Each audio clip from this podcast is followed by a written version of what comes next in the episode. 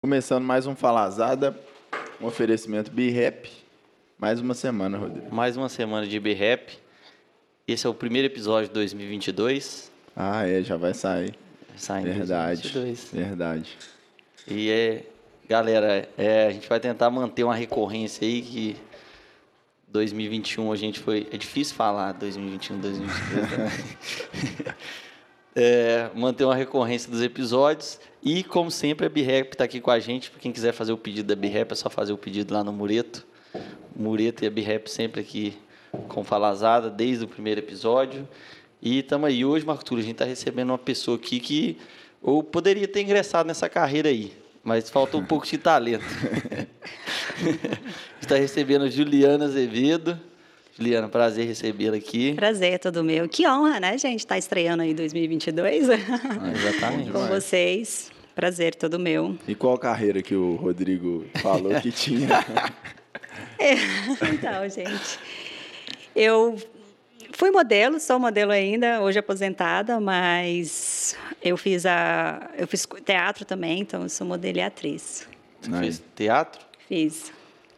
Antes de não, tudo, assim? Não, eu fiz junto, porque eu saí de Lafayette com 17 anos, fui para São Paulo primeiro e comecei a carreira de modelo lá, muito difícil, mas a gente sentia a necessidade de estar expandindo mais.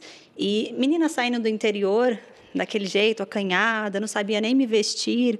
Então, eu tinha aquela necessidade de, eu preciso me vestir, preciso saber falar, preciso ter postura. Uhum. E o teatro abriu minhas portas para me ingressar, assim, melhor na carreira de modelo.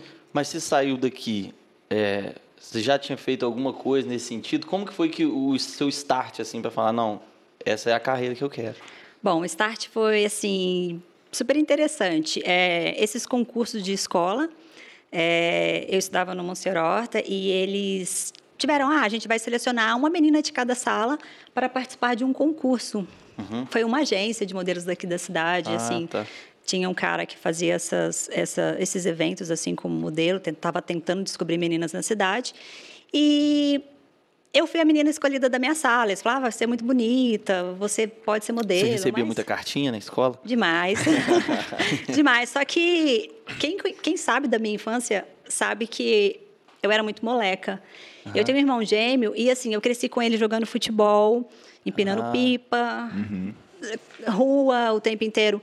Então, eu usava blusas largas. Quem conheceu a minha infância achava, assim...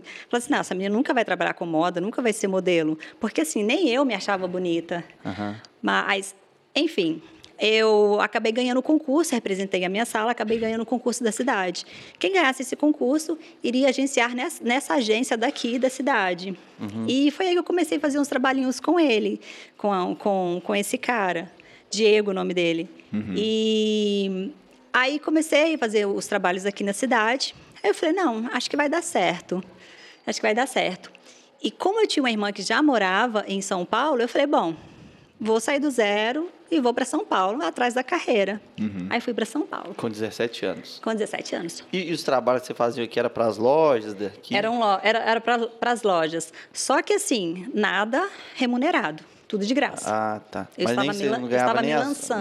Nem roupa, não, nem nada. O que eu ganhava na agência era um material fotográfico que é muito importante para modelo.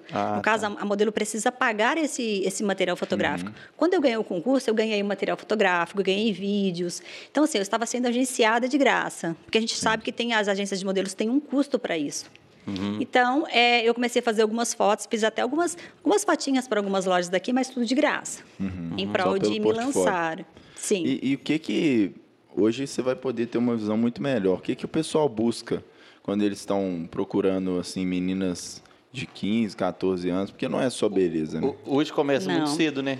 Começa muito cedo, até mais cedo. Hoje está tudo muito precoce, né, gente?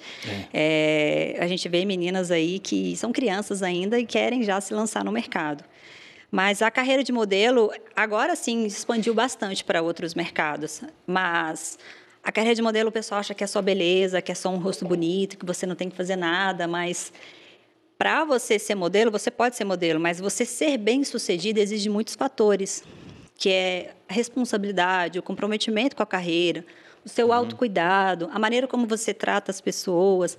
É muita coisa envolvida. Sem contar a dieta que o modelo tem, precisa fazer, cuidado com pele, com cabelo. Então, assim, eu costumava falar que eu vivia numa forca, porque eu sempre me cobrei muito e sempre falei, não, se eu vou sair de casa, eu quero me dar o melhor, porque eu não volto para casa sem nada. E eu saí daqui, assim, eu venho de uma família muito humilde, e falei assim, não, eu vou para lá e vou conquistar. Não quero saber e vou conquistar. Então, eu sempre me comprometi muito. E o que a carreira precisa é isso, é esse comprometimento. É, não é só beleza, não é só rostos bonitos. É a modelo se preparar mesmo para ser modelo, mas onde ela exige disciplina, foco, conhecimento também, né? É, não, mas assim, e para uma menina muito nova que está pensando em começar a seguir a carreira, ela não tem praticamente nada disso. Ela não tem uma maturidade para pensar tudo isso que você hoje tem, né? E que dica assim que você daria para ela, uma dica, né, fácil assim para ela botar em prática e começar? Muito fácil. Facilitar um pouco o caminho, digamos. Facilitar assim o caminho. Bom, a gente vê que as meninas que saem assim para a carreira, elas se perdem muito no status e elas querem conquistar as coisas muito rápido. Só que assim, quando a menina sai, principalmente quando você vai para uma outra cidade tentar a carreira, você está disputando com 200, 300 meninas. Então, elas querem que isso seja rápido. Sim. Mas não. É, e outra coisa, acho que o aperfeiçoamento como modelo também é muito grande. Porque, às vezes, a menina acha que sabe fotografar, mas não sabe. Porque, assim, o que importa para modelo é ela vender o produto. Isso é uma coisa que muitas descartam. Elas acham que só a beleza vai dar conta, mas não. Se eu tô, vamos lá, eu preciso vender esse copo. Ela precisa saber como vender esse copo, tanto uma roupa, como um chapéu, como uma bolsa. Elas não têm essa preocupação. Então, elas têm que focar em como se fosse, realmente elas fossem um produto. Eu preciso me vender, eu preciso estar na minha melhor forma, eu preciso ter conhecimento. Eu acho que muitas saem na profissão, elas perdem, elas não se preocupam com estudo e nem com leitura, que é muito importante também elas estarem atualizadas. Porque uma coisa encaixa com a outra, em qualquer profissão, né? E essa questão de saber vender o produto, é interessante você tocar nesse assunto. É, fiquei curioso para saber em que sentido, assim, conhecer um pouco do mercado que você vai produzir as fotos para esse mercado, o que te adicionou nessa parte? O que adicionou foi o seguinte, uma coisa que sempre me ajudou, quando eu tinha uma campanha ou uma roupa para fotografar, eu sempre estudava o que é aquela roupa e o que isso significava para quem estava vendendo e para o público que iria receber. No caso, a moda em si, a gente vai fotografar hoje, a gente precisa, é uma roupinha que está na moda, mas qual público vai atingir? Então, na hora que eu for fotografar, eu preciso atingir aquele público. É como se fosse um marketing em si. É. Acho que tudo envolve marketing, porque assim, a modelo em si, o que vai contar são as vendas que o meu contratante vai fazer, entendeu? No final, eu tô fotografando esse blazer, o que vai importar é quantos blazers a modelo vai vender. Tanto é que, assim, quando eu fui para fora, eu cheguei na China. Eles faziam, por exemplo, eles pegavam esse blazer e fotografavam com 6 meninas diferentes. E eles viam qual menina vendia mais, porque qual menina sabia mostrar o produto melhor. É um blazer, precisa estar elegante, precisa estar com uma expressão elegante. Isso tudo só por foto. Sim, só por foto, isso. Interessante. O pessoal faz muito isso, né, Rodrigo? No marketing de internet. Na criação de anúncios é muito isso. Tipo, você varia algumas coisas dentro do anúncio. Você vai variando coisas muito pequenas, testando. Exatamente. E aí, quando você saiu de Lafayette para ir para São Paulo, como que foi, assim, essa transição? Porque você sai de uma cidade que é pequena, perto de São Paulo, né? Sim. E você chega num mundo minúsculo. Pequena não, muito pequena. Eu cheguei em São Paulo e não sabia o que fazer. Assim, eu sou grata que eu tinha minha irmã, que ela me deu um super apoio. Quando eu cheguei, eu não cheguei sozinha. Mas, assim, muitas meninas saem daqui com agências e com alguém para ajudar. Eu não. Eu falei, eu vou sair sozinha, só com a minha irmã lá. E eu vou correr atrás de agência, de lugar para ficar. No caso, eu morei com ela mesmo. Fui atrás da agência. Mas, quando eu cheguei lá, foi o que eu falei, eu saí daqui, eu não tinha muito conhecimento, era aquela menina acanhada do interior, não sabia nem me vestir. Cheguei em São Paulo, me deparei, foi a primeira pergunta que eu fiz, gente, o que eu estou fazendo nesse lugar? E assim, totalmente diferente. Você pensou em voltar? muitas vezes. Eu acho que na minha primeira semana eu falei, gente, eu não vou me adaptar nesse lugar. É todo mundo correndo contra o tempo. São Paulo, todo mundo acha que vai para lá, que vai fazer dinheiro. Naquela época, hoje não tem mais isso, né? Porque eu fui há 17 anos atrás. Sim. E foi, para mim, a minha adaptação, assim, é o que eu digo. Quando eu cheguei em São Paulo, eu tive que me adaptar em mais 22 países. Porque todos os países que eu chegava era uma adaptação diferente. Uhum. Porque era língua diferente, amigos diferentes, pessoas diferentes, comida diferente. Então, acho que a adaptação foi o mais difícil. Você morou em 22 países? Morei. Tá eu bom. Conheço 23, morei em 22. Uhum. E assim... Qual que você não morou? Qual que eu não morei? Eu não conheço Itália. Eu pretendo ir ano que vem. Itália, eu não conheço Itália. Mas, assim, passei pela Europa, África do Sul, China, fui para a Índia, né? Fui para os Estados Unidos e... E você ficou quanto tempo em São Paulo, assim? 8 anos. 8 anos. 8 anos duros em São Paulo. Quase passei fome. Nossa, foi bem pegado. Mas quando eu saí de São Paulo, para vocês terem uma ideia, quando eu saí de São Paulo, eu falei assim, não, para mim chega. Porque, assim, São Paulo é uma competição muito grande. É um mercado muito exigente. E como todo lugar, infelizmente, eu tenho que falar, existe a panelinha. Uhum, uhum. Tem uma agência que tem só aquelas meninas que trabalham, eles não dão oportunidades para aquelas que estão chegando. Então, você tem que ficar tentando, até alguém te achar, entendeu? E em São Paulo, eu comecei a fazer eventos. Eu tinha que fazer feira, eu tinha que ficar em recepção de eventos, eu tinha que ser... Já trabalhei de roster em balada, para conseguir me sustentar e ficar lá. Uhum. Então, foi a jornada em São Paulo. Toda modelo sabe que quando sai e chega em São Paulo, a gente fala, São Paulo é escola para a vida. Uhum. Ou a modelo... cai em depressão, ou se perde no mundo das drogas, ou volta para casa sem nada, frustrada, né? Mas eu fui firme, até comecei a me ingressar melhor no mercado. Aí comecei a fazer alguns trabalhos, e lá em São Paulo, assim, bons, e foi quando um olheiro, assim, falou, não, você precisa viajar, você precisa ir para fora, você vai alcançar outras coisas. E tanto é que eu estava tão frustrada em São Paulo que eu falei, gente... Ou eu volto para casa, para Minas, era o que eu não queria, que eu falei que eu não voltava sem nada. Uhum. Ou eu começo uma faculdade, ou eu viajo. Foi aí que Deus mandou aquela viagem para mim, foi uma resposta mesmo, e fui viajar. Depois dos 8 anos. Foi uma proposta? Você recebeu? De trabalho. Com agência, agenciada. Uhum. Fui com uma agência mãe, que no caso é o termo que a gente usa aqui no Brasil, que mandou a gente para lá. Uhum. Aí fui para a Índia, foi meu primeiro país, e fui abençoada assim desde a primeira semana. Já peguei uma campanha grande. Aí eu falei, agora vai. Aí já começou tudo a mudar, né? Aí começou tudo a mudar, mas mesmo assim, gente, teve muitos momentos em que assim, a gente pensa em desistir, sabe? E na Índia você ficou quanto tempo?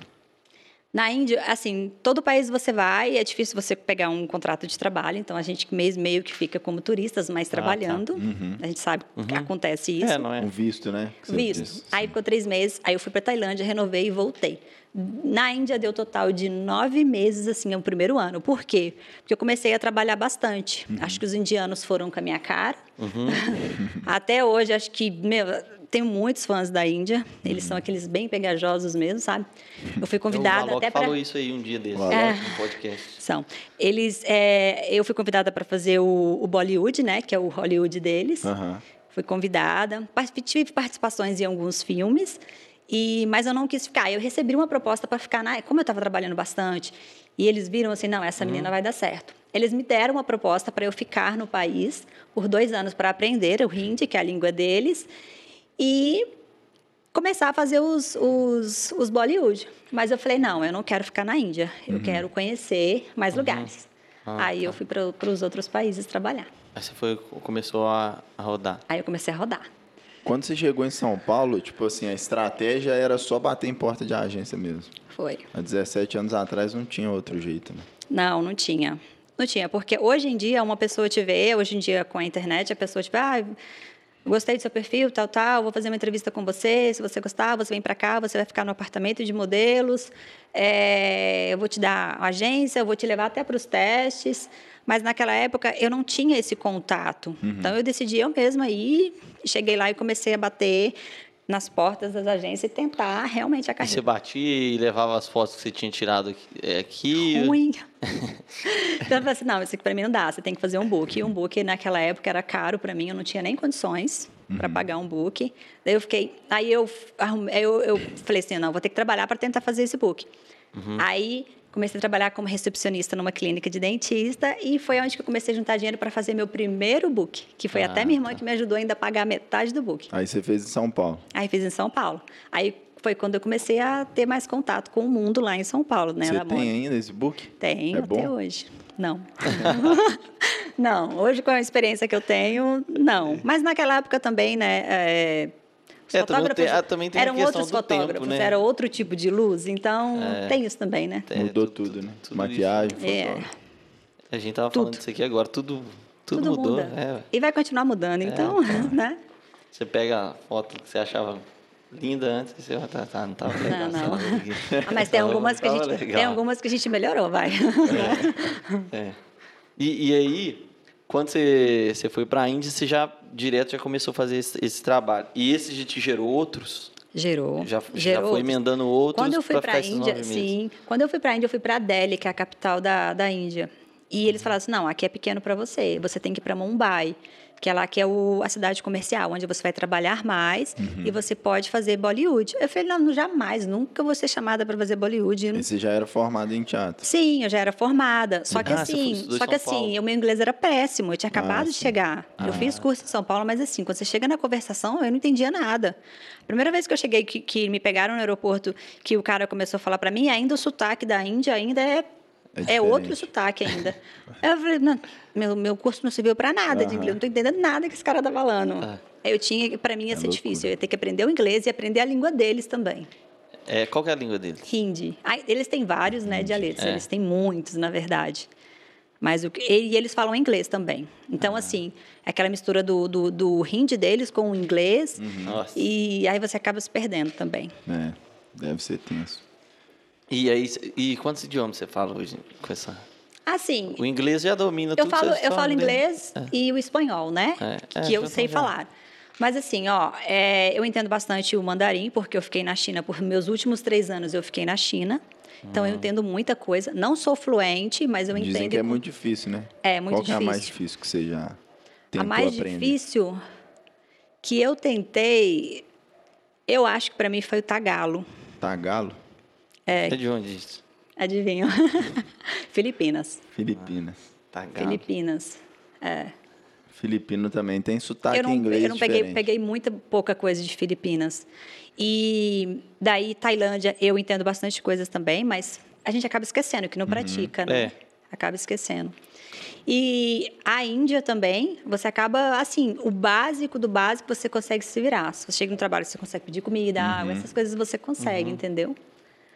Mas aí leva um certo tempo. E a gente não está muito... Quando a gente está lá, fica na correria de trabalhos, você não está muito focada em... Eu acho que um dos erros meu também, que eu até deixo a dica para meninas que se viajarem aí para o mundo internacional, é chegar no país ir para uma escola para aprender. Porque se eu tivesse feito isso, hoje eu falaria, acho que uns 6, 7 idiomas, fluente. É muito mais fácil aprender lá, né? Eu fiquei muito tempo na Tailândia. Eu fui para muitas vezes para Filipinas. Então, assim, eu poderia estar falando um pouquinho de cada. Até na China mesmo. China foi uma constância, assim, para mim, de trabalhos que, assim, eu não conseguia nem respirar. Meu cérebro nem funcionava de tanto que eu trabalhava, porque realmente eu era um robô. Então, eu não conseguia, assim, muito assimilar muito o mandarim, porque eu poderia ser fluente. Então, uma dica que eu deixei às meninas que viajarem é chegar no país... Não sei quais seriam as condições de cada uma, mas é pegar e ir para uma escola do idioma do país. Natural. Mas porque a bagagem será grande. Sim. Mas todo mundo fala inglês, né? Em todos os países que você foi, a indústria fala inglês? Não.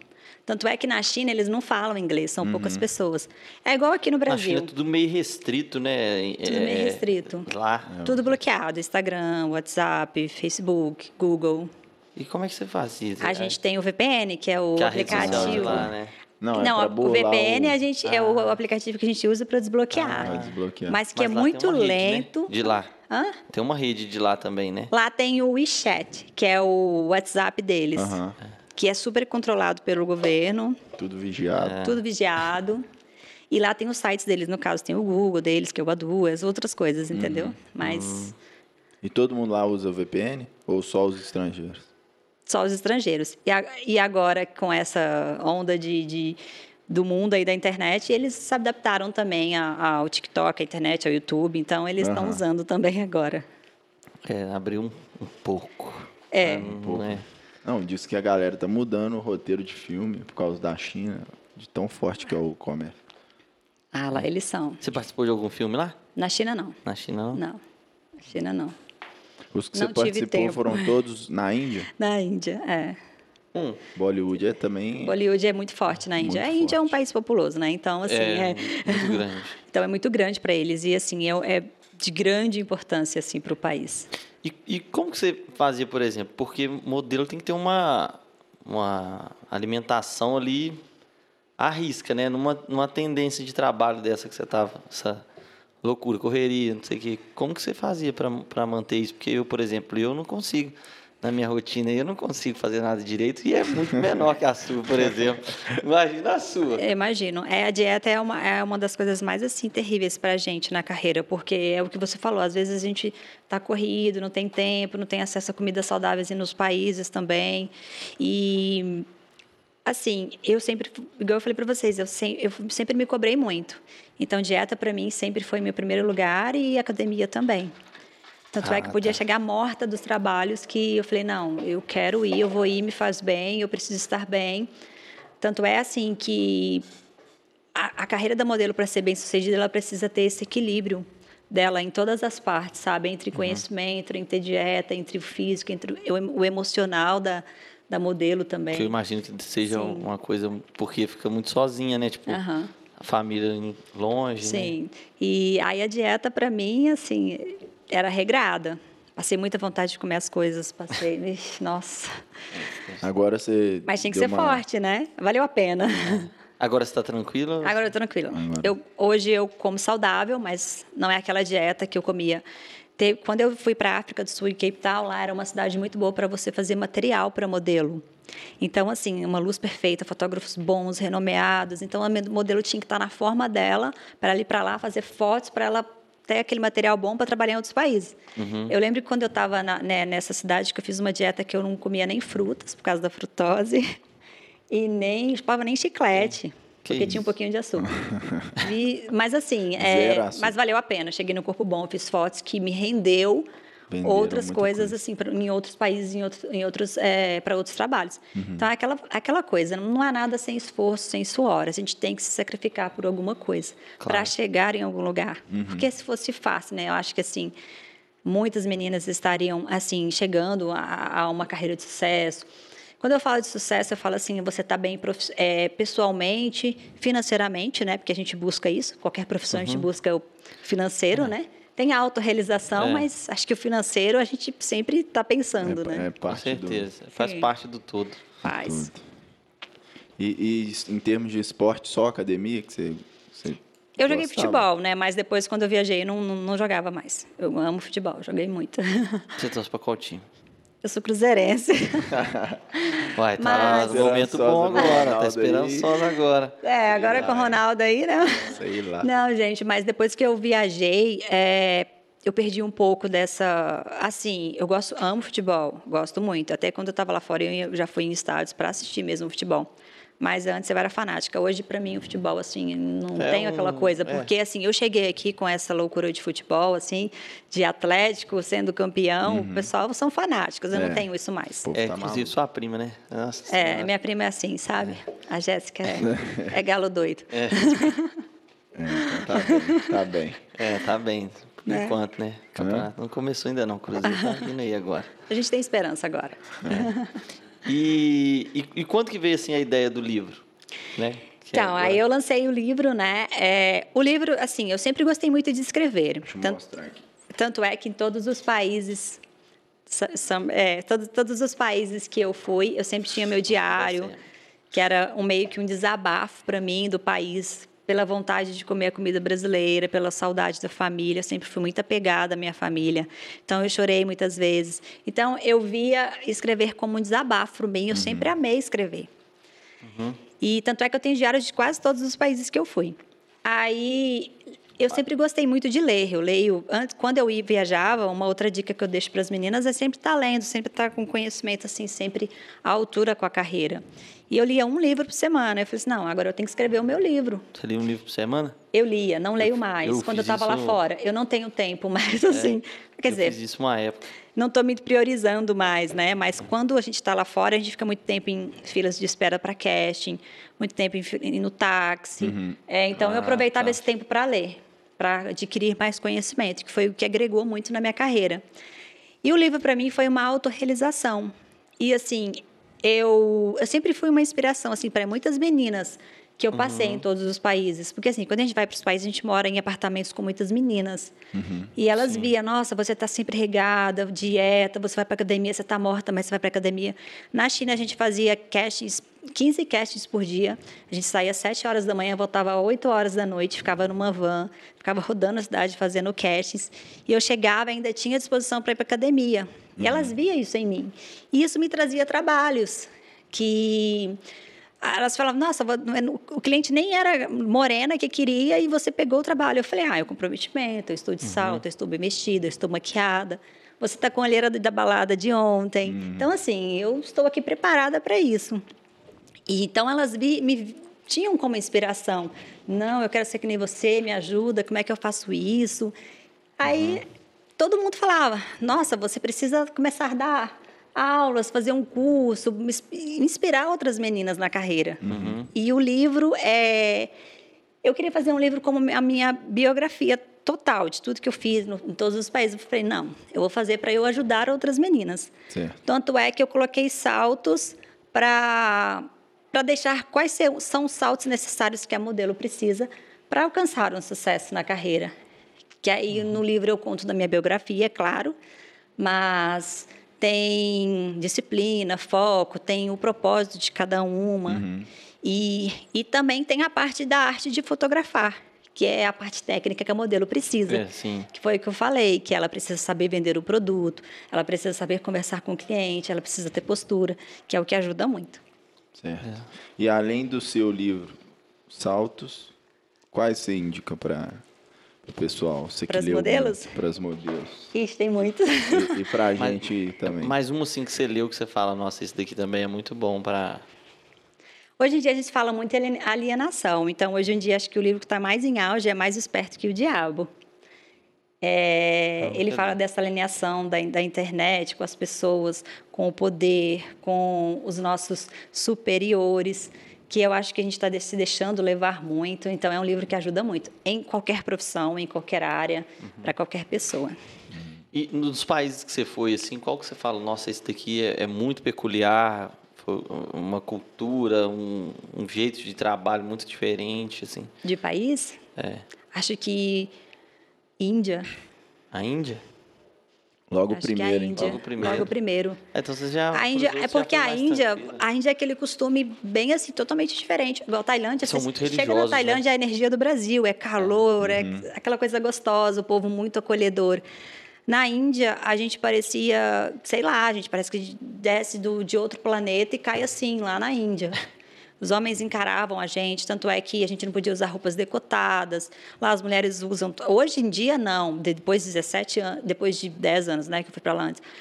Hoje em dia, elas estão mais descoladas por causa da internet. Estão vendo mais os fashion, essas coisas. Mas antes, não. Elas usavam realmente os saris, as burcas delas, tudo. Então, assim, lá, comida, país é um país muito pobre. Eles... Não pode falar, os costumes dele, a comida, então, assim, totalmente diferente. Você caiu, assim, de paraquedas num lugar que você fala, gente, o que eu estou fazendo aqui? Lá não come carne de vaca, né? Não. Boi, vaca é sagrado. É sagrado. Então, porque... É sagrado. Quando eu estava na Gerdau, vinha muito indiano para cá, para Gerdau. E uma vez eles vieram. Aí eu falei assim, vou levar eles para almoçar. Aí ele veio lá no Zé Dias. Acho que levou no lugar errado. Pra quem não sabia disso, não sabia disso. Não, tanto é que na Índia é um trânsito caótico, bem caótico mesmo. Aí se tem uma vaca passando, eles param tudo, ficam lá 1 hora até a vaca passar. Ninguém encosta, ninguém pode encostar a mão nela. Que loucura.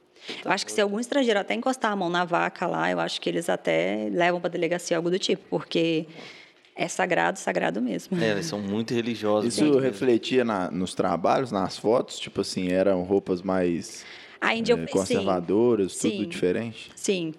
É, não fiz nada com decote, nada assim vulgar lá, não teve nada disso. É, eu fazia muitas roupas deles, fazia muitos saris.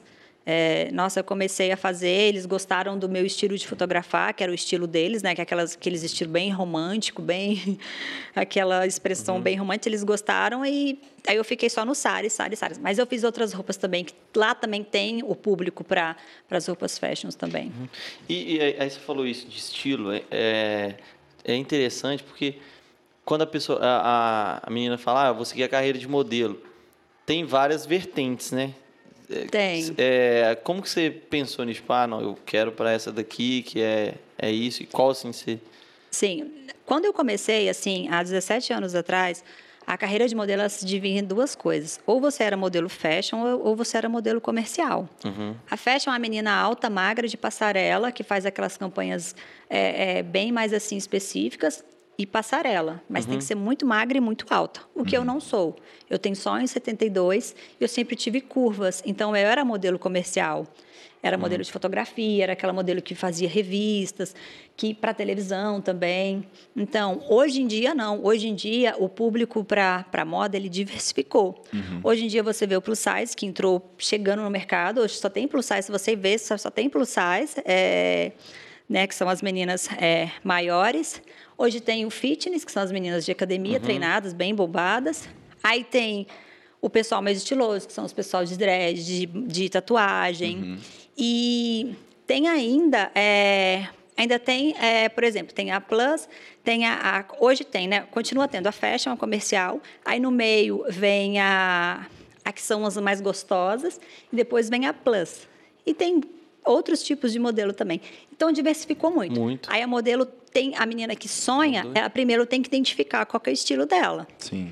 E assim, eu tive muita sorte porque eu consegui, às vezes, fazer os dois. Eu consegui fazer umas campanhas no fashion, mas eu dominava também o comercial. Então, eu tive um pouco de sorte. Também. E você tinha preferência pelo comercial, né? Tinha, dá mais dinheiro. Eu também queria. Mas passarela até hoje está mais ou menos nesse perfil, né? Ou não, mudou muito? De gente mais alta, magrelona. As marcas maiores, sim. Ainda tem esse perfil. Querendo ou não, eles preferem as meninas mais magras, mais, assim, exóticas. Você acha por que tem essa preferência? Foi um padrão que estabeleceram. Região da Europa, alguma coisa assim? Talvez sim, mas eu acho que foi alguns nomes que surgiram. Aí padronizaram, tanto é que quem que lançou as meninas com curvas no mundo da moda foi a Gisele Bündchen, foi ela que chegando no mercado. Até então eles não aceitavam muito as modelos comerciais com curvas, que é no caso com mais busto, com mais bunda, e foi ela que chegou introduzindo, porque ela é magra, mas tinha as curvas, e ela introduziu o mercado, que foi aonde que as meninas do comercial também começou a fazer o fashion, porque antes era totalmente assim, sabe, restrito, ou é fashion ou é comercial. Aí hoje já tem todas essas infinidades que você falou. Tem. E aí você falou esse estilo de foto romântico. Como que seria, assim, o estilo de foto?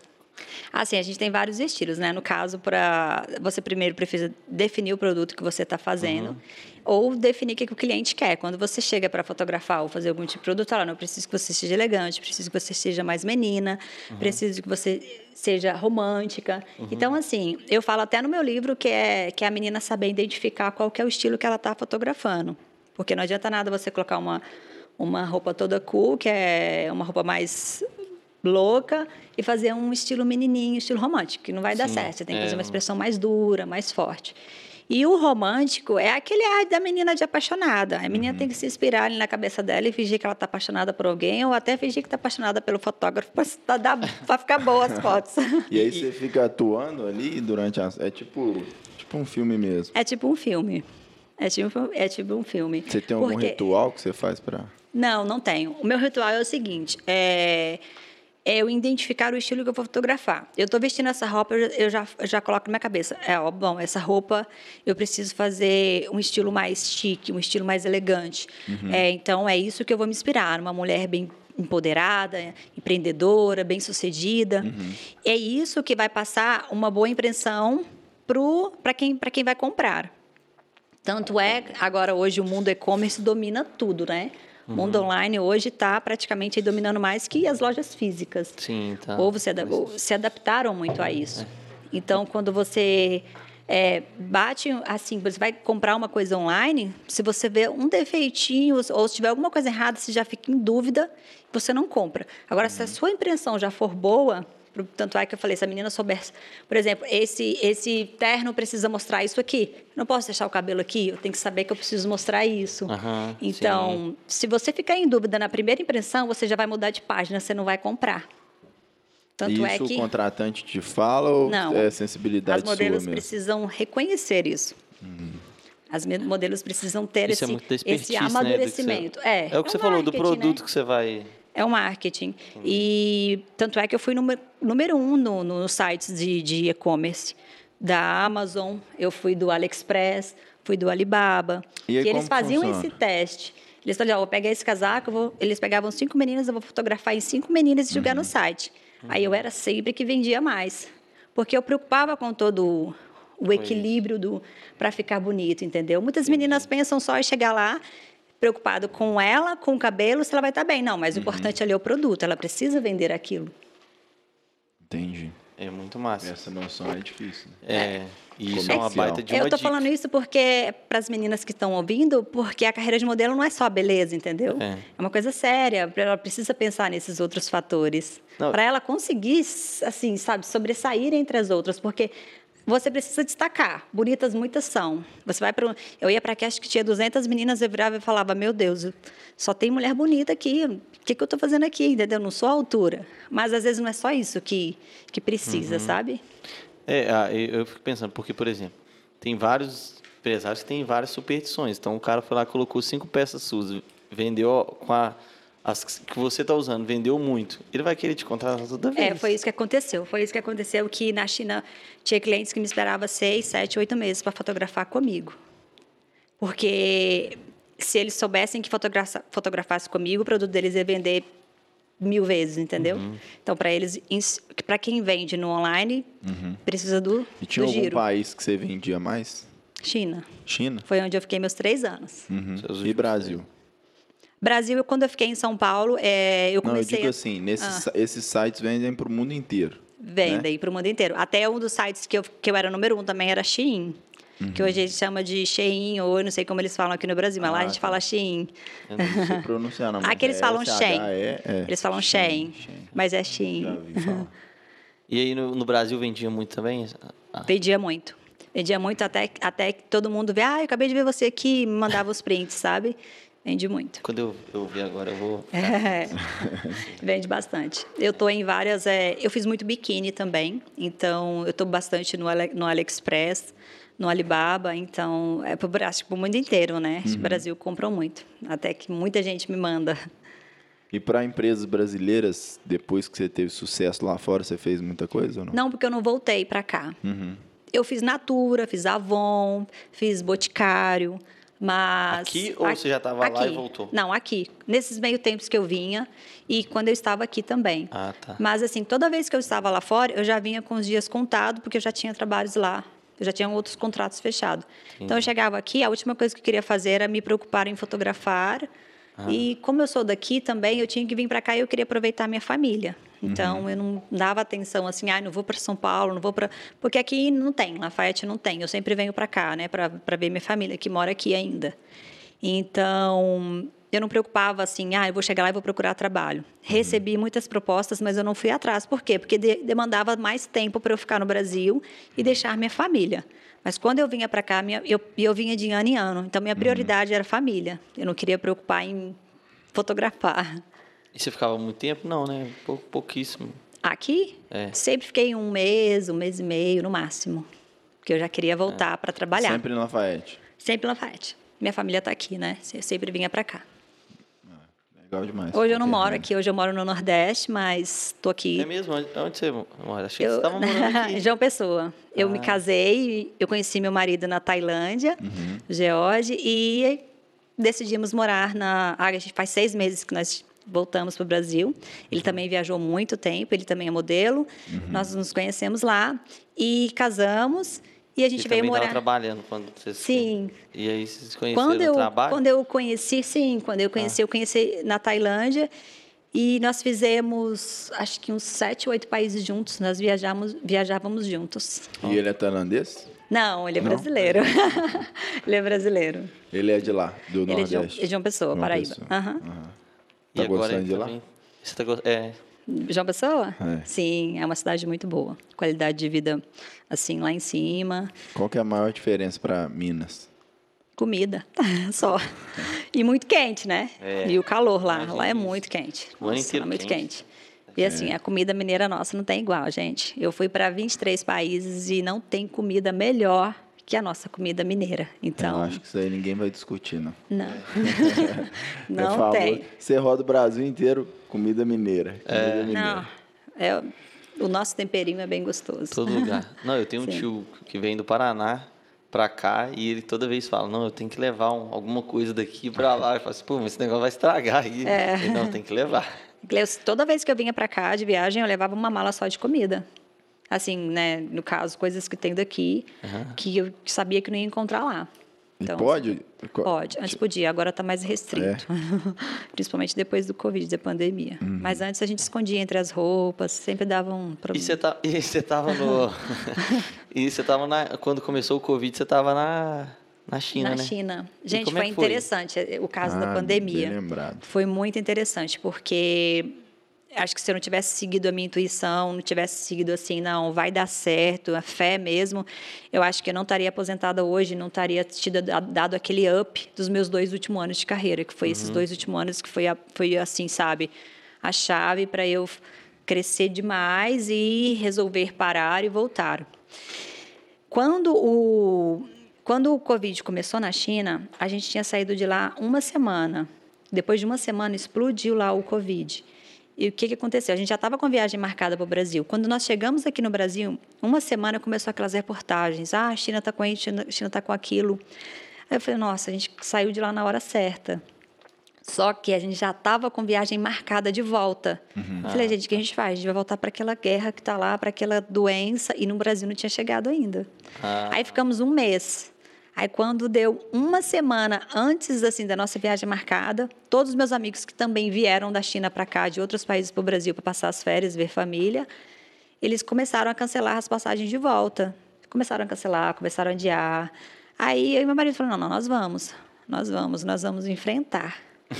Nós vamos, lá está acabando. Eu tinha uma amiga lá que falou, não, pode vir, que está acabando aqui. Eles super controlaram a situação muito rápida, como vocês viram. Porque realmente o governo é bem assim, sabe...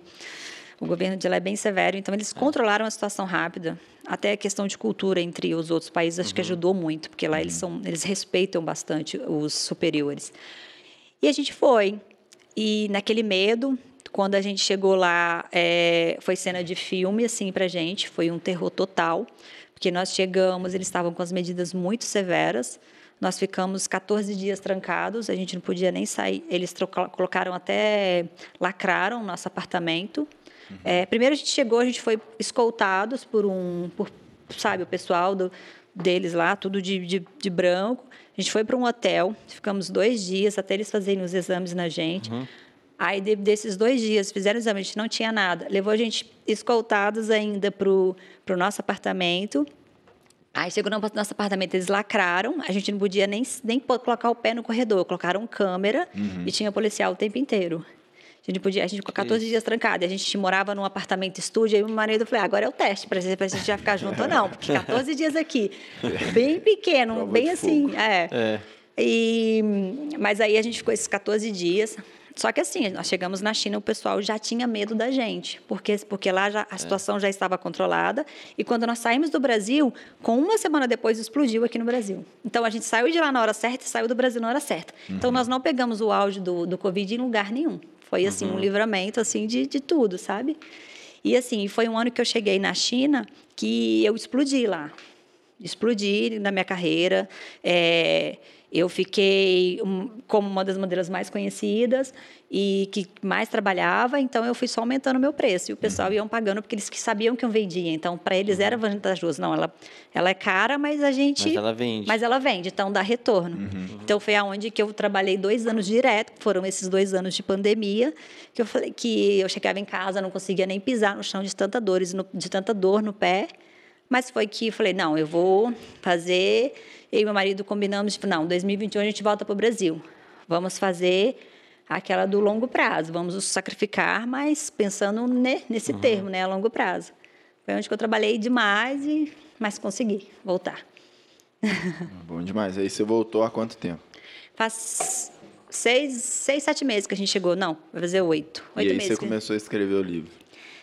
Então, o livro é interessante, que o livro tem um pouco já de muitos anos, que foi quando eu comecei, assim que eu falei que eu já tinha intenção de escrever esse livro. Então, esse livro, eu acho que eu escrevi ele em uns 4, 5 países, porque eu ia escrevendo um pouquinho. Eu cheguei a escrever ele no meu celular, né, fazendo maquiagem.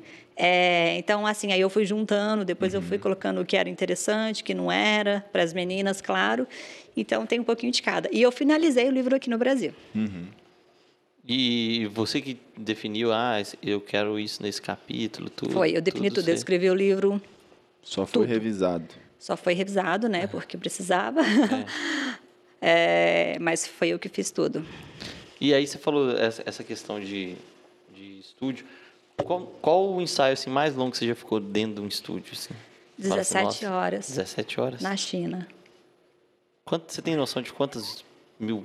cliques você deu, não tem, né? Não. Nossa, aí, a gente deve estar no caminho, que a gente ficou umas 20 horas na FOIU essa semana. Tanto é que hoje eu vou para comprar roupa, eu não consigo nem provar mais roupa, de tanto que, por exemplo, na China, lá, eles... Cada lugar tem uma forma de trabalho e uma forma de pagamento. Na China, eles pagam por hora. Então, assim, 1 hora é tanto. Então, se você trabalhar 8 horas, vão ser essas 8 horas de trabalho. Então, o que os chineses fazem? Te dão milhões de roupas para você fotografar em 1 hora, então você tem que se virar. Entendeu? Sim. Correria muito. Lá eu era um robô, trocava, tum, clicava frente, verso, costa, trocava de novo. Tinha dias que eu chegava em casa que eu falei, meu Deus. Era produção mesmo. Produção. Lá eu costumo dizer para todas as meninas que querem, qual país eu vou, como que é a China. Eu costumo dizer que eu tive o glamour da profissão modelo em outros países, mas na China não tem glamour. Na China é você fazer dinheiro, é você ser robô, é você ali pegar experiência também. As meninas falam, mas eu tenho que ir para a China para fazer dinheiro. Não é assim. Várias meninas, inclusive do mesmo perfil que eu, fui para a China e não fizeram grana, não fizeram dinheiro. Então, depende do mercado te aceitar também, depende do seu profissionalismo também. Exatamente. Mas a China é um lugar bom para a menina pegar experiência. E é aquela coisa, foi para a China primeiro, ela vai se virar em qualquer outro país, porque China é punk. Bem peculiar, né? Sim. E os chineses são um pouquinho difíceis de trabalhar, que a ideologia deles é só trabalho e dinheiro. Então, já se vê que é só... Eles trabalham muitas horas por dia lá também, né? Muitas horas. Muitas horas. Eles trabalham demais. Os chineses são... Você chegou para o Japão? Param. Não cheguei para o Japão. O Japão eu não fui, por quê? Porque eu não trabalharia no Japão, porque no Japão eles gostam muito da menina cute, aquela menina bem novinha, bem assim, sabe? 14, 15 anos, eles gostam daquele rostinho bem cute. E eu era mais sexy, eu era uma pegada mais mulher, assim, e com mais curva. E ele gostava daquele bem menina magrinha, novinha, bem assim. Então, não tive nem a oportunidade de conhecer, porque nesses 2 últimos anos a minha intenção era conhecer mais uns 10 países antes de eu encerrar a carreira. Porque a gente sabe que depois volta para o Brasil é mais difícil, agora eu tenho intenções de ter filhos, então a gente sabe que ficaria mais difícil. Sim. E nesses 2 últimos anos, minha intenção era conhecer outros países, e Japão era um deles. E eu não fui porque a gente não podia sair da China, se eu saísse da China eu não entrava, por causa do Covid. Então, entendi. Não conheci os outros, mas Japão é um país super interessante. E aí você falou que hoje, né, não está mais fotografando e tudo. E você tá... Como que você tá rendendo o seu dinheiro? Porque você tem, né, tá... Sim, uma hora vai acabar. Essa é a pergunta que todo mundo fica espantado e fala, mas você e seu marido, eu tenho 35 anos, vocês são tão novos, mas como assim vocês estão aposentados? a carreira da modelo, ela tem que pensar nisso também. As meninas chegam lá fora, elas querem comprar roupas bonitas, roupas de marca, elas pegam todo o dinheiro e gastam. Não pensam no amanhã, tudo que... E, tanto é que quando a gente vai para fora, a gente tem uma mesada. Toda semana, a agência que a gente chega no país, ela dá uma, a gente chama de pocket money. Uhum. Essa agência dá esse valor X para você, que é para você comer e fazer o que você precisa mais. As meninas pegavam e torravam tudo, gastavam. Eu já fui aquela economista que já estava calculando, eu vou comprar isso que eu preciso e isso que eu já vou guardar. Uhum. Então, assim, essa educação financeira eu já tenho há muito tempo. Mas, assim, não tinha ideia. E eu e o marido fizemos muitos cursos, muitas mentorias em relação à educação financeira. Uhum. E hoje nós temos muitos investimentos. Uhum. A gente investe em bolsa de valores, mercado imobiliário. E hoje a nossa renda vem disso. Foi onde nós estudamos. Nós fizemos muitos cursos, muita mentoria. E a gente tem também a gente tem os nossos alguns patrimônios que a gente foi juntando e compramos ao longo desse tempo. Uhum.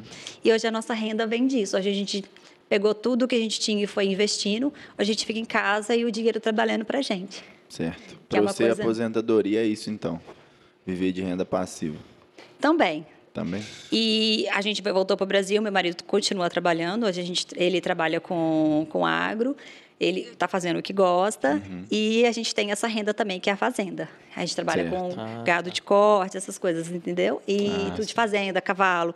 Que foi o que a gente pensou também. É uma coisa que eu gosto muito, voltar a morar no campo. Então, a gente fica entre campo e cidade, lá no Nordeste. E a gente tem essa renda também. Uhum. Então, vocês estão trabalhando agora no agronegócio? Também. Pecuária. Eu não, né? Eu tô de madame, mas meu marido está. Eu trabalhei muito já. Mas... Vamos trazer o Jorge para falar do agronegócio agora.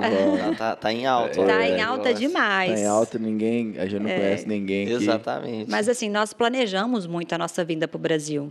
Nós planejamos com o nosso financeiro ok. E assim, como eu tenho 35 anos, eu quero crescer a família, eu já precisava pensar em ter filhos. Tanto é que eu estou grávida. Tanto é que... Primeira mão. Tanto é primeira que deu... mão, você já tudo tinha certo. Falado isso. Bom, aqui você é a primeira mão, mas acho que quando vocês jogarem para o ar, acho que muita gente já vai estar sabendo. Tanto é que deu... Tanto é que deu tudo certo. Tá rápido aí, Lu. Ô, Lu, onde tá esse trem rápido aí, ó. Não é verdade? Muito importante aqui. Então, hoje eu só penso nisso, criar as crianças bem. Mas lá para frente você vai ter que... Não, aí eu já tô pensando... Eu sou daquela também que não consigo ficar parada. Uhum. Por que que... Chegamos a 8 anos. E por que que eu fiquei tranquila? Porque eu fiquei muito estagnada dos meus trabalhos. Eu passei muitos anos focada em dieta... Passei muitos anos me cobrando muito em exercícios e em trabalho. Então, eu precisava dar aquela relaxada. Uhum. Tanto é que esse próximo ano eu ia começar um novo empreendimento. Mas como eu fiquei grávida, agora eu vou esperar. Mas assim que o baby já estiver um pouco grande, eu já quero fazer alguma coisa para ter também. Hã? Já sabe se é um menino ou uma menina? Ainda não.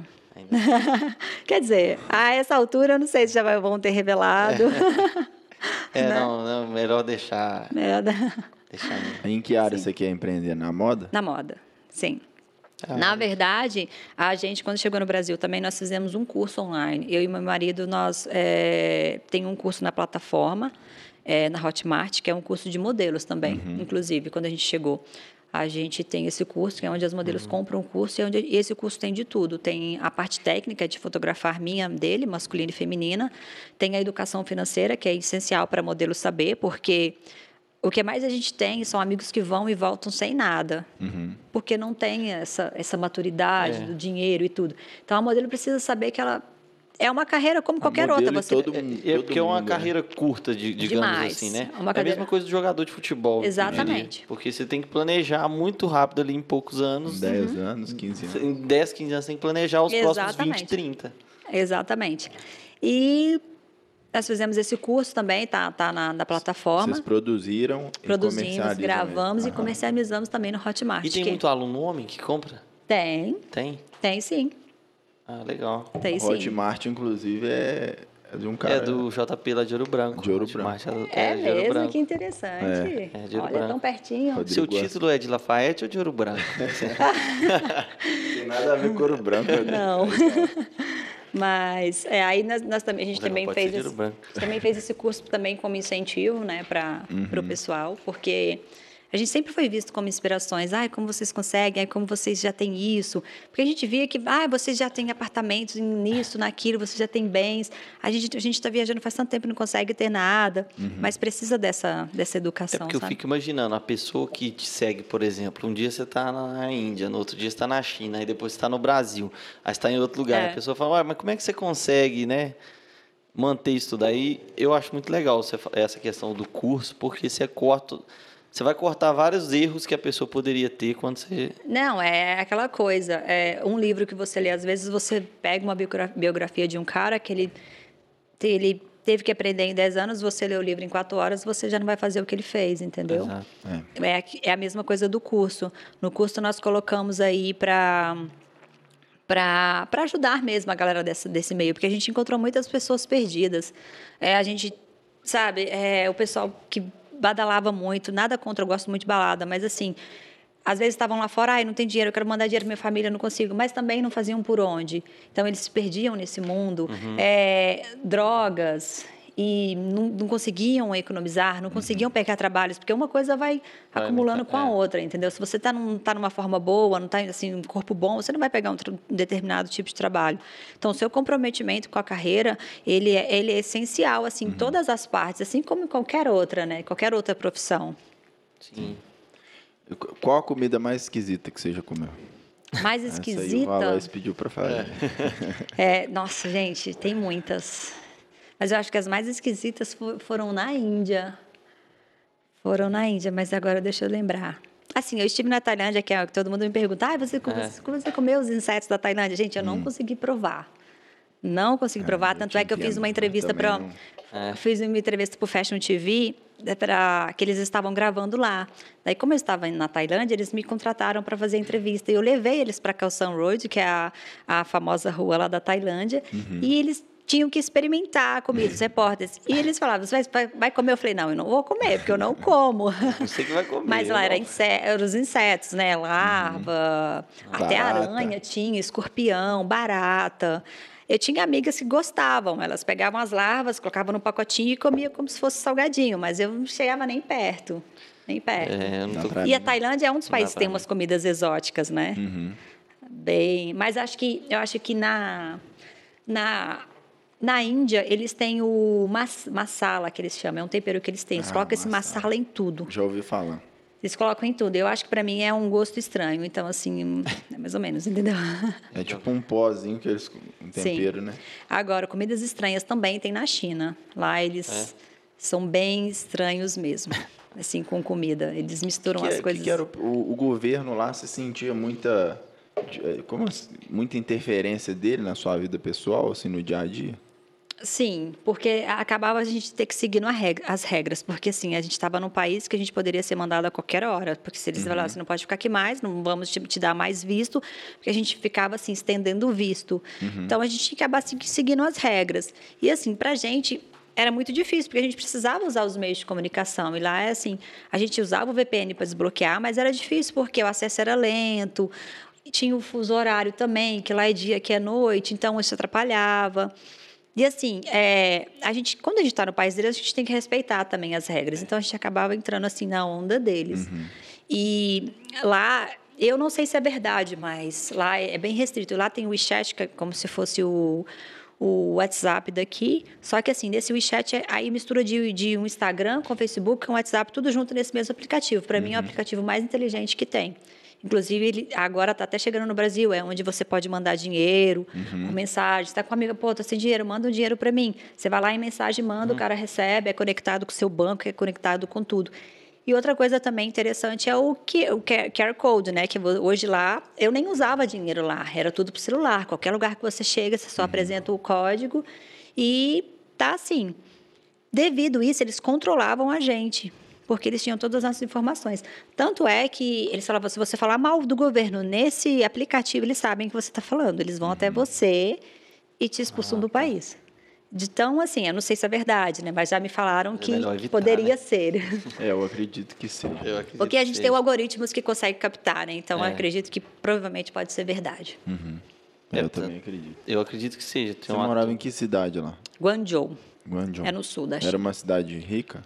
Sim. É. Até na produção de moda, de fábricas, tinham muito. Mas muito mesmo. Tem a Shanghai, né, que é a capital, que é uma das mais conhecidas. E essa Guangzhou era muito grande também. É e Guangzhou fica... É próximo? Não, é como se fosse Minas, Nordeste. E Guangzhou fica próximo de Hong Kong, que é também outro país bem pertinho. E a gente ia até de trem, que era interessante também para a gente. Quando a gente queria dar uma escapada de... Que era... Para Hong Kong... China, você está dentro daquele país, só vê China. Quando você sai de Hong Kong, você vê uma coisa mais internacional. Então, a gente gostava de dar umas escapadas, assim, antes da pandemia, claro, que podia sair do país, para ver uma coisa mais moderna, uma coisa mais, assim, que não seja China, porque acaba enjoando. Lá é restritão mesmo. Bem restrito. É, deve ser diferente demais. Vocês conhecem algum país? Eu já fui pro... Tem um desses que você falou aí, eu conheço.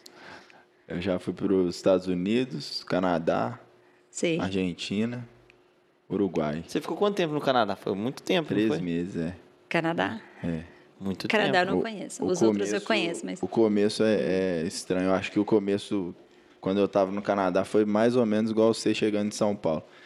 Com a adição da língua que você não entendia os indianos, eu não entendi os filipinos. Eu morava numa casa de filipinos, velho. E eles tinham sotaque. Eu falava inglês, mas mesmo assim brasileiro. Com sotaque. Isso acontecia comigo em qualquer país que eu chegava, porque eu chegava na Índia, o sotaque da Índia era aquele sotaque bem forte deles. Carregadão. Filipinas é o sotaque deles. Tailândia é o sotaque deles. China, eles mal falavam inglês. Então, assim, essa adaptação aí, para mim, eu tive em 22 países. E para mim era terrível, porque, ai, gente... Você não entende. Você pode falar bem o inglês... A não ser que você seja nativo. Justamente por causa do sotaque. O sotaque é forte. E aí um velho filipino lá me recebeu, eu falei, eu não sei falar inglês, não. E aí agora eu tô aqui. Mas aprende. A melhor forma de aprender o inglês realmente é viajando, é você na conversação mesmo. Isso é prova minha, assim, viva. Porque eu fiz um curso 2 anos de inglês em São Paulo, já com intenções de viajar. Mas quando eu cheguei, eu falei, gente, não sei nada do que esse cara tá falando. Aí foi na conversação mesmo. O Guilherme, se dá a mesma coisa. 7 anos fazendo inglês aí, chegou lá... Não entendi nada. Passou vergonha. Mas aí quando você começa, fica no país na conversação, vai que vai. Aí vai. E hoje inglês, né, ele é super importante. Dica para quem for viajar e corre de brasileiro, senão você não treina, não. Isso é interessante para as meninas também. Quiser aprender rápido inglês, não ficam muito assim. Claro que pode ter amizade com brasileiro, que a gente tem um conforto de ter alguém assim do nosso país, nos outros países. Mas, assim, se tiver a oportunidade de dividir quarto com o estrangeiro, vai com o estrangeiro, que o inglês dá um auge bem grande. Bem grande. Sim. Mas... E tem brasileiro em todo lugar. Tem, demais. Tem mesmo. Todo lugar que vai tem muito brasileiro. Muito brasileiro. Com certeza. Muito. Bom, estamos chegando no fim aqui. Não sei se... você falou que ouviu, então você já vai saber. A gente tem um quadro aqui no final de cada episódio que a pessoa tem que falar uma frase, deixar uma dica aí para quem... para quem está ouvindo o podcast. Então, agora é sua vez de dar essa dica para todo mundo, a primeira dica do ano. A primeira dica, gente, vamos lá. Tem que ser só uma frase ou eu posso falar? Você pode falar uma frase, explicar, um raciocínio. Você...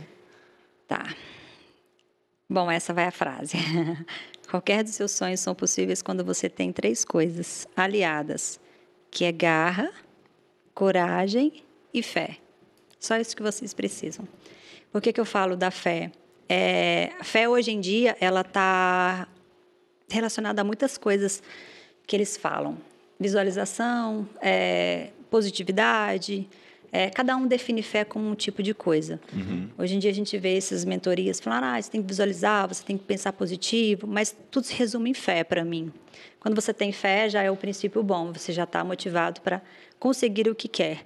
A garra, que é você dar o sangue mesmo, sacrifício. Nada na vida vai vir assim de graça. Tudo tem suor, tudo tem, sabe, lágrimas. E quando você tem garra, eu quero isso, eu vou conseguir. Custe o que custar, o preço que for, preciso trabalhar, não sei quanto for. Se você tiver garra, se você tiver essa força, você consegue. E é o que vem seguido de coragem. Hoje em dia, o que nos limita muito é o medo. O medo é o que mais nos limita. E o medo está presente em tudo. Ele pode ser bom para você, porque a gente precisa do medo para não fazer burradas na vida, mas o medo em excesso, ele te paralisa. E não te deixa ir para frente, não te deixa a conquistar coisas boas. Quando você tira o medo, vem a coragem, que é a coragem para você dar um passo à frente, para você tentar, porque assim, se você não tentar, já não sai do lugar. Então, são essas três coisas que eu deixo aí para todo mundo. Muito, muito bom. E isso aí o pessoal deve encontrar muito disso no seu livro, né? Com Encontra, certeza. Principalmente isso. Saltos. Muito bacana. Depois quero ler também. Agradeço muito a oportunidade, gente. E nós que agradecemos a oportunidade de recebê-la. Visita ilustre aqui no Falazadas. Espero que eu tenha acrescentado. É, inclusive, até bom para a cidade, porque eu tenho muitas meninas aqui que me seguem e que querem também, ficam até me pedindo ajuda. Então, aí fica aí. Eu espero que eu tenha ajudado em alguma coisa para elas. É. Espero que a gente tenha ajudado também. Eu espero que eu tenha ajudado. A gente é muito leigo no mundo da moda, o Rodrigo principalmente, inimigo da moda, é o apelido dele. Sim. Não, é assim também. Bom. Muito obrigada. Mas foi muito bom. Obrigado. Muito obrigada. Obrigado, viu? E até uma próxima. E o George está convidado, viu, para vir falar do Brasil. O George, com certeza. Falar sobre investimentos e mercado financeiro, ele entende bastante. Aí, excelente. Isso é bom. Precisando de atuação, aula aí. Muito obrigada, meninas. Valeu, tchau. Obrigado, tchau. E até a próxima. Até.